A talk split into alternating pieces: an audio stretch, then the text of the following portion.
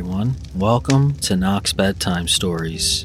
I'm your friend Joey, here with another episode to help you relax, feel safe, and fall asleep. It's 10 p.m. here.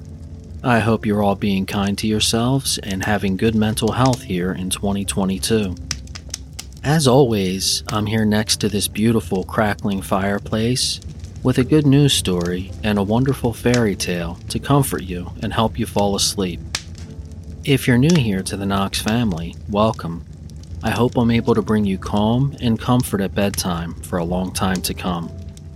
From here on out, nothing exists except you, me, this beautiful fireplace, and the bed, couch, or floor you're laying on. We have some new Patreon supporters I would like to thank for supporting the podcast. A big thank you to Laura Wagner and Sherry Smith. And a big thank you to the Patreon patrons that stuck with me through the last couple of months of mental health struggles and COVID. I'm truly grateful for having you all in my life. Hopefully, this breakout from depression lasts. I have a ton of stories I found that I'm looking forward to recording for you all. Episodes will be coming out regularly once again. If you would like to become a Patreon patron, you can support the podcast in its goal of a calming night's sleep for everyone for as little as $2 a month. You'll also get perks such as extra episodes and your name posted on knoxbedtimestories.com. And you'll be supporting a show that helps people and gives them a peaceful place to turn to at bedtime. You can sign up by going to knoxbedtimestories.com and clicking on the Join Patreon button or patreon.com forward slash Knox Bedtime Stories.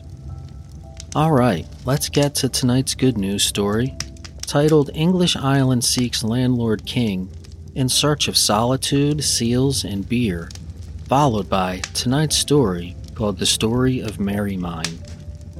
Tender set to be launched for one of the most unique opportunities in UK hospitality reads the Borough of Barrow-in-Furness website, which is looking for a new landlord to manage a pub on Piel Island, as well as to claim an ancient beer soaked royal throne carved from oak.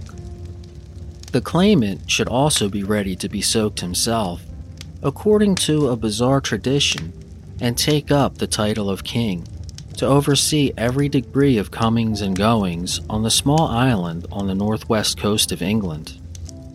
Tradition holds that each new landlord is crowned King of Piel in a ceremony of uncertain origin, the Barrow Council described in a statement. Tony Callister, another member of the council, said in an interview that the custom would continue. The person coming in gets the title of King of Piel, which is nice to have, and there's no reason for that to change. The job requires all 50 acres of island grounds to be tended to, for the Ship Inn pub and kitchens to be managed, and for all guests to be made welcome. Furthermore, potential king should be prepared for loneliness, as there is only one other permanent resident, and the winter months see few visitors but many storms. There are, however, many seals on the island, as well as a derelict 14th century castle that a Scottish man at the head of a mercenary army once used as a base from which to launch a failed usurpation of the English throne. The castle was originally made by monks, perhaps as a defense or to store smuggled goods. It's the failed bid for the throne which historians believe spawned the tradition of proclaiming the ship inn landlord King of Piel. Murky Waters the Ship Inn maintains a website as well as the following description of the history of the inn, which is murky and uncertain. The origins of the Ship Inn are obscure, although it is said to be over 300 years old. In 1746, a lease for agricultural land situated within the castle ditch was granted to an Edward Postlethwaite, who was described as an innkeeper from the Pile of Fouldrey. A description from 1813 paints a vivid picture of the life of the innkeeper at that time.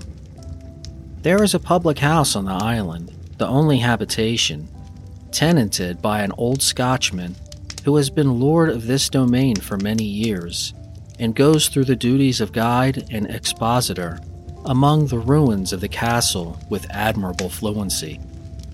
The custom of seamen from the roadstead and the donation of occasional visitors in the summertime support him in a state of which he has no right. He thinks to complain, but he acknowledged that when there were no vessels in the roadstead, he found his situation rather too lonesome and apt to drive him to his beer barrel for company. A number of changes and improvements are due to take place on the island from 2022 onwards, including replacing the existing toilet block and considering alternative energy generation as part of the low carbon barrow project the job application details. There's something incredibly special about Piel Island. It's certainly a location that is held close to the hearts of so many people across Barrow and the wider area former King Thompson said.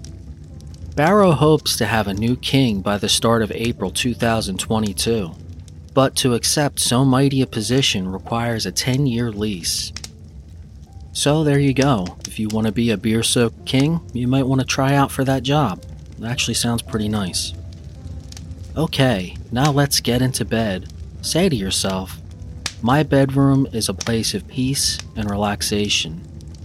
When I enter this room and crawl into bed at night, today's thoughts naturally begin to soften. My burden lightens, and sleep is coming. Let's get to tonight's story the story of Merrymind. Set the sleep inducing music in this beautiful fireplace. If you're not already laying down, please do so in whatever way is comfortable. And let's begin. Once upon a time, there lived in the North Country a certain poor man and his wife, who had two cornfields, three cows, five sheep, and thirteen children. Twelve of these children were called by names common in the North Country hard head, stiff neck, tight fingers, and the like. But when the thirteenth came to be named, either the poor man and his wife could remember no other name, or something in the child's look made them think it proper, for they called him Merrymind, which the neighbors thought a strange name, and very much above their station. However, as they showed no other signs of pride, the neighbors let that pass. Their thirteen children grew taller and stronger every year, and they had hard work to keep them in bread. But when the youngest was old enough to look after his father's sheep, there happened the great fair, to use which everybody in the North Country went, because it came only once in seven years. It was held on a midsummer's day, not in any town or village, but on a green plain lying between a broad river and a high hill, where it was said the fairies used to dance in old and merry times. Merchants and dealers of all sorts crowded to that fair from far and near. There was nothing known in the North Country that could not be bought or sold in it, and neither old nor young were willing to go home without a fairing. The man who owned this large family could afford them little to spend in such ways, but as the fair happened only once in seven years, he would not show a poor spirit. Therefore, calling them about him, he opened the leathern bag in which his savings were stored and gave every one of the thirteen a silver penny. The boys and girls had never before owned so much pocket money, and wondering what they should buy, they dressed themselves in their holiday clothes and set out with their father and mother to the fair. When they came near the ground that midsummer morning, the stalls, heaped up with all manner of merchandise, from gingerbread upwards, the tents for fun and feasting, the puppet shows, the rope dancers, and the crowd of neighbors and strangers, all in their best attire, made those simple people think their North Country fair the finest sight in the world. The day wore away in seeing wonders and in chatting with old friends. It was surprising how far silver pennies went in those days, but before evening, 12 of the 13 had got fairly rid of their money. One bought a pair of brass buckles, another a crimson ribband, a third green garters. The father bought a tobacco pipe, the mother a horn snuff box. In short, all had provided themselves with fairings except Merrymind. The cause of the silver penny remaining in his pocket was that he had set his heart upon a fiddle, and fiddles enough there were in the fair, small and large, plain and painted. He looked at and priced most of them, but there was not one that came within the compass of a silver penny. His father and mother warned him to make haste with his purchase, for they must all go home at sunset because the way was long. The sun was getting low and red upon the hill. The fair was growing thin, for many dealers had packed up their stalls and departed. But there was a mossy hollow in the great hillside, to which the outskirts of the fair had reached, and Merrymind thought he would see what might be there. The first thing was a stall of fiddles, kept by a young merchant from a far country, who had many new customers his goods being fine and new. But hard by sat a little gray haired man, at whom everybody had laughed that day, because he had nothing on his stall but one old dingy fiddle, and all its strings were broken. Nevertheless, the little man sat as stately and cried, Fiddles to sell, as if he had the best stall in the fair. Buy a fiddle, my young master, he said, as Merrymind came forward. You shall have it cheap. I ask but a silver penny for it, and if the strings were mended, its like would not be in the North Country. Merrymind thought this a great bargain. He was a handy boy, and could mend the strings while watching his father's sheep.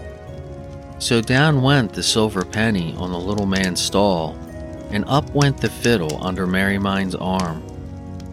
Now, my young master, said the little man, you see that we merchants have a deal to look after, and if you help me to bundle up my stall, I will tell you a wonderful piece of news about that fiddle. Merry Mind was good natured and fond of news, so he helped him to tie up the loose boards and sticks that composed his stall with an old rope, and when they were hoisted on his back, the little man said, about that fiddle, my young master, it is certain the strings can never be mended, nor made new, except by threads from the night spinners, which, if you get it, will be a good pennyworth. And up the hill he ran like a greyhound.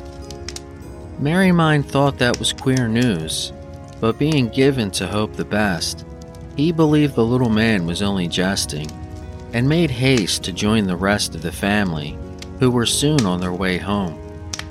When they got there, everyone showed his bargain, and Merrymind showed his fiddle. But his brothers and sisters laughed at him for buying such a thing when he had never learned to play. His sisters asked him what music he could bring out of broken strings, and his father said, Thou hast shown little prudence in laying out thy first penny, from which token I fear thou wilt never have many to lay out.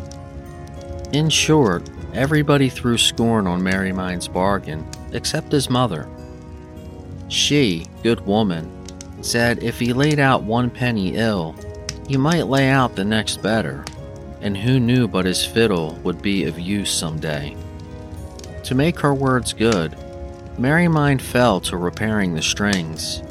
He spent all his time, both night and day, upon them.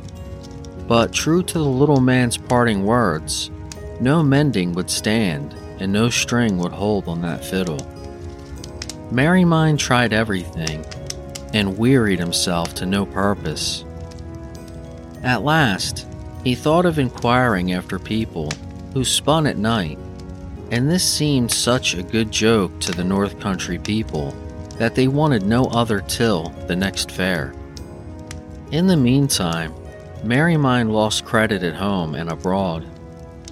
Everybody believed in his father's prophecy, His brothers and sisters valued him no more than a herd boy. The neighbors thought he must turn out a scapegrace. Still, the boy would not part with his fiddle. It was his silver pennyworth, and he had a strong hope of mending the strings, for all that had come and gone. But since nobody at home cared for him except his mother, and as she had twelve other children, he resolved to leave the scorn behind him and go to seek his fortune. The family were not very sorry to hear that intention, being in a manner ashamed of him. Besides, they could spare one out of thirteen. His father gave him a barley cake, and his mother her blessing. All his brothers and sisters wished him well. Most of the neighbors hoped that no harm would happen to him, and Merrymind set out one summer morning with the broken stringed fiddle under his arm. There were no highways then in the North Country. People took whatever path pleased them best. So Merrymind went over the fairground and up the hill, hoping to meet the little man and learn something of the night spinners. The hill was covered with heather to the top, and he went up without meeting anyone. On the other side, it was steep and rocky, and after a hard scramble down, he came to a narrow glen all overgrown with wild furze and brambles. Merrymind had never met with briars so sharp, but he was not the boy to turn back readily, and pressed on in spite of torn clothes and scratched hands, till he came to the end of the glen, where two paths met. One of them wound through a pine wood. He knew not how far, but it seemed green and pleasant. The other was a rough, stony way, leading to a wide valley surrounded by high hills, and overhung by a dull, thick mist though it was yet early in the summer evening. Merrymind was weary with his long journey and stood thinking of what path to choose when, by the way of the valley, there came an old man as tall and large as any three men of the North Country. His white hair and beard hung like tangled flax about him. His white hair and beard hung like tangled flax about him, his clothes were made of sackcloth, and on his back he carried a heavy burden of dust heaped high in a great pannier. Listen to me, you lazy vagabond, he said, coming near to Merrymind. If you take the way through the wood, I know not what will happen to you. But if you choose this path, you must help me with my pannier, and I can tell you it's no trifle. Well, father, said Merry Mind, you seem tired, and I am younger than you, though not quite so tall. So, if you please, I will choose this way and help you along with the pannier. Scarce had he spoken when the huge man caught a hold of him, firmly bound one side of the pannier to his shoulders with the same strong rope that fastened it on his own back and never ceased scolding and calling him names as they marched over the stony ground together. It was a rough way and a heavy burden, and Merrymind wished himself a thousand times out of the old man's company, but there was no getting off, and at length, in hopes of beguiling the way, and putting him in a better humor, he began to sing an old rhyme which his mother had taught him. By this time, they had entered the valley, and the night had fallen very dark and cold. The old man ceased scolding, and by a feeble glimmer of the moonlight, which now began to shine, Merrymind saw that they were close by a deserted cottage, for its door stood open to the night winds. Here the old man paused and loosed the rope from his own and Merrymind's shoulders. For seven times seven years, he said, have I carried this pannier, and no one ever sang while helping me before. Night releases all men, so I release you. Where will you sleep? By my kitchen fire or in that cold cottage? Merrymind thought he had got quite enough of the old man's society, and therefore answered, The cottage, good father, if you please. A sound sleep to you then, said the old man, and he went off with his pannier. Merrymind stepped into the deserted cottage. The moon was shining through a door and window, for the mist was gone and the night looked clear as day. But in all the valley, he could hear no sound, nor was there any trace of inhabitants in the cottage. The hearth looked as if there had not been a fire there for years. A single article of furniture was not to be seen, but Merry Mind was sore, weary, and laying himself down in a corner, with his fiddle close by, he fell fast asleep.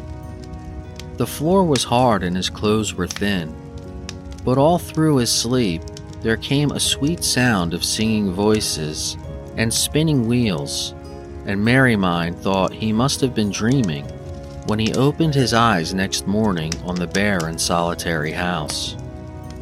The beautiful night was gone, and the heavy mist had come back. There was no blue sky, no bright sun to be seen. The light was cold and gray, like that of midwinter, but Merrymind ate the half of his barley cake, drank from a stream hard by, and went out to see the valley. It was full of inhabitants, and they were all busy in houses, in fields, in mills, and in forges. The men hammered and delved, the women scrubbed and scoured, the very children were hard at work, but Merrymind could hear neither talk nor laughter among them. Every face looked careworn and cheerless, and every word was something about work or gain. Merrymind thought this unreasonable for everybody there appeared rich. The women scrubbed in silk, the men delved in scarlet. Crimson curtains, marble floors, and shelves of silver tankards were to be seen in every house, but their owners took neither ease nor pleasure in them, and everyone labored as if it were for life. The birds of that valley did not sing, they were too busy pecking and building. The cats did not lie by the fire. They were all on the watch for mice. The dogs went out after hares on their own account. The cattle and sheep grazed as if they were never to get another mouthful, and the herdsmen were all splitting wood or making baskets. In the midst of the valley there stood a stately castle, but instead of park and gardens, brewhouses and washing greens lay round it. The gate stood open, and Merrymind ventured in. The courtyard was full of coopers. They were churning in the banquet hall. They were making cheese on the dies and spinning and weaving in all its principal chambers. In the highest tower of that busy castle, at a window from which she could see the whole valley, there sat a noble lady. Her dress was rich, but of a dingy drab color her hair was iron gray. Her look was sour and gloomy. Round her sat twelve maidens of the same aspect, spinning on ancient distaffs, and the ladies spun as hard as they, but all the yarn they made was jet black. No one in or out of the castle would reply to Merrymind's salutations, nor answer him or any questions. The rich men pulled out their purses, saying, Come and work for wages. The poor men said, We have no time to talk. And a child by a cottage door said it must go to work. All day Merrymind wandered about with his broken stringed fiddle, and all day he saw the great old man marching round and round the valley with his heavy burden of dust. It is the dreariest valley that I have ever beheld, he said to himself, and no place to mend my fiddle in. But one would not like to go away without knowing what has come over the people, or if they have always worked so hard and heavily. By this time, the night again came on. He knew it by the clearing mist and the rising moon. The people began to hurry home in all directions. Silence came over house and field, and near the deserted cottage, Merrymind met the old man. Good father, he said, I pray you tell me what sport or pastime have the people of this valley. Sport and pastime, cried the old man in great wrath. Where did you hear of the like? We work by day and sleep by night. There is no sport in Dame Dreary's land, and with a hearty scolding for his idleness and levity, he left Merrymind to sleep once more in the cottage. That night the boy did not sleep so sound, though too drowsy to open his eyes. He was sure there had been singing and spinning near him all night, and resolving to find out what this meant before he left the valley, Merrymind ate the other half of his barley cake, drank again from the stream, and went out to see the country. The same heavy mist shut out sun and sky. The same hard work went forward wherever he turned his eyes. And the great old man with the dust pannier strode on his accustomed round. Merrymind could find no one to answer a single question. Rich and poor wanted him to work still more earnestly than the day before, and fearing that some of them might press him into service, he wandered away to the furthest end of the valley. There, there was no work, for the land lay bare and lonely, and was bounded by great crags, as high and steep as any castle wall. There was no passage or outlet, but through a great iron gate, secured with a heavy padlock, close by it stood a white tent, and in the door a tall soldier with one arm stood smoking a long pipe. He was the first idle man Merrymind had seen in the valley, and his face looked to him like that of a friend. So, coming up with his best bow, the boy said, Honorable Master Soldier, please to tell me what country is this, and why do the people work so hard? Are you a stranger in this place that you ask such questions? answered the soldier. Yes, said Merrymind. I came but the evening before yesterday. Then I am sorry for you, for here you must remain. My orders are to let everybody in and nobody out, and the giant with the dust pannier guards the other entrance night and day, said the soldier. That is bad news, said Merrymind, but since I am here, please to tell me why were such laws made and what is the story of this valley? Hold my pipe and I will tell you, said the soldier, for nobody else will take the time. This valley belongs to the lady of yonder castle, whom for seven times seven years men have called Dame Dreary. She had another name in her youth. They called her Lady Littlecare, and then the valley was the fairest spot in all the North Country. The sun shone brightest there, the summers lingered longest. Fairies danced on the hilltops, singing birds sat on all the trees. Strong Arm, the last of the giants, kept the pine forest and hewed Yule logs out of it when he was not sleeping in the sun. Two fair maidens, clothed in white, with silver wheels on their shoulders, came by night and spun golden threads by the hearth of every cottage. The people wore homespun and drank out of horn, but they had merry times. There were May games, harvest homes, and Christmas cheer among them. Shepherds piped on the hillsides, reapers sang in the fields, and laughter came with the red firelight out of every house in the evening. All that was changed, nobody knows how, for the old folks who remembered it are dead. Some say it was because of a magic ring which fell from the lady's finger, some because of a spring in the castle court which went dry. However, it was the lady turned Dame Dreary. Hard work and hard times overspread the valley. The mist came down, the fairies departed, the giant strong arm grew old. The mist came down, the fairies departed, the giant strong arm grew old, and took up a burden of dust, and the night spinners were seen no more in any man's dwelling. They say it will be so till Dame Dreary lays down her distaff and dances, while all the fiddlers of the North Country have tried their merriest tunes to no purpose. The king is a wise prince and a great warrior. He has filled two treasure houses and conquered all his enemies, but he cannot change the order of Dame Dreary's land. I cannot tell you what great rewards he offered to one who could do it, but when no good came of his offers, the king feared that similar fashions might spread among his people, and therefore made a law that whomsoever entered should not leave it. His Majesty took me captive in war and placed me here to keep the gate and save his subjects trouble. If I had not brought my pipe with me, I should have been working as hard as any of them by this time with my one arm.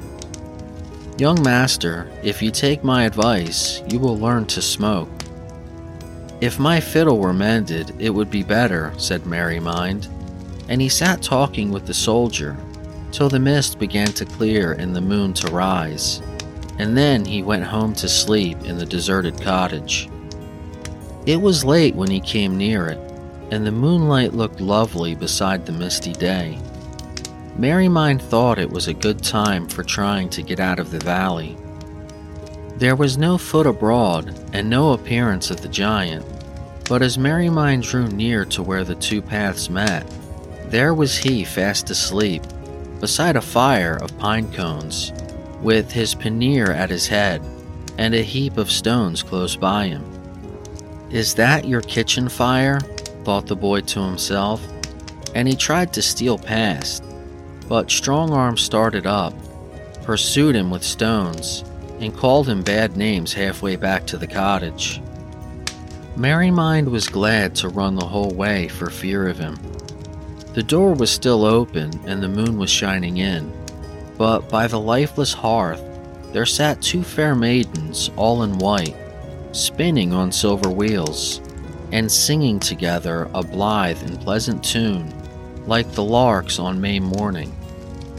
Merrymind could have listened all night, but suddenly he bethought him that these must be the night spinners, whose threads would mend his fiddle. So, stepping with reverence and good courage, he said, Honorable ladies, I pray you give a poor boy thread to mend his fiddle strings. For seven times seven years, said the fair maidens, have we spun by night in this deserted cottage, and no mortal has seen or spoken to us. Go and gather sticks through all the valley to make a fire for us on this cold hearth, and each of us will give you a thread for your pains. Merrymind took his broken fiddle with him and went through all the valley gathering sticks by the moonlight. But so careful were the people of Dame Dreary's land that scarce a stick could be found, and the moon was gone and the misty day had come before he was able to come back with a small stick. The cottage door was still open, the fair maidens and their silver wheels were gone, but on the floor where they sat lay two long threads of gold. Merrymind first heaped up his sticks on the hearth to be ready against their coming at night, and next took up the golden threads to mend his fiddle. Then he learned the truth of the little man's saying at the fair, for no sooner were the strings fastened with those golden threads than they became firm. The old dingy fiddle, too, began to shine and glisten, and at length it was golden also. The sight made Merrymind so joyful that, unlearned as he was in music, the boy tried to play. Scarce had his bow touched the strings when they began to play of themselves, the same blithe and pleasant tune which the night spinners sang together. Some of the workers will stop for the sake of this tune, said Merrymind, and he went out along the valley with his fiddle. The music filled the air, the busy people heard it, and never was such a day seen in Dame Dreary's land. The men paused in their delving, the women stopped their scrubbing, the little children dropped their work, and everyone stood still in their places while Merrymind and his fiddle passed on. When he came to the castle, The Coopers cast down their tools in the court. The churning and cheese making ceased in the banquet hall. The looms and the spinning wheels stopped in the principal chambers. And Dame Dreary's distaff stood still in her hand. Merrymind played through the halls and up the tower stairs. As he came near, the dame cast down her distaff and danced with all her might. All her maidens did the like, and as they danced, she grew young again. The sourness passed from her looks, and the grayness from her hair. They brought her the dress of white and cherry color she used to wear in her youth, and she was no longer Dame Dreary, but the Lady Little Care with golden hair and laughing eyes, and cheeks like summer roses. Then a sound of merrymaking came up from the whole valley. The heavy mist rolled away from the hills. The sun shone out. The blue sky was seen. A clear spring gushed up in the castle court. A white falcon came from the east with a golden ring and put it on the lady's finger. After that, Strongarm broke the rope, tossed the pannier of dust from his shoulder, and lay down to sleep in the sun. That night, the fairies danced on the hilltops, and the night spinners with their silver wheels were seen by every hearth and no more in the deserted cottage. Everybody praised Merrymind and his fiddle, and when news of his wonderful playing came to the king's ears, he commanded the iron gate to be taken away. He made the captive soldier a free man, and promoted Merrymind to be his first fiddler, which, under that wise monarch, was the highest post in his kingdom. As soon as Merrymind's family and neighbors heard of the high preferment his fiddle had gained for him, they thought music must be a good thing, and man, woman, and child took to fiddling. It is said that none of them ever learned to play a single tune except Merrymind's mother, on whom her son bestowed great presents. Thank you all for listening. If you enjoy the podcast, please subscribe and leave a five star rating on Apple Podcasts. If you found the show helpful and want to make sure it's around for others to enjoy, please go to knoxbedtimestories.com and click the Patreon button. There are various rewards, and it ensures the show will be here for a long time to come. I wish you all a good night's sleep and a happy, peaceful life. May the best of your todays be the worst of your tomorrows. Good night.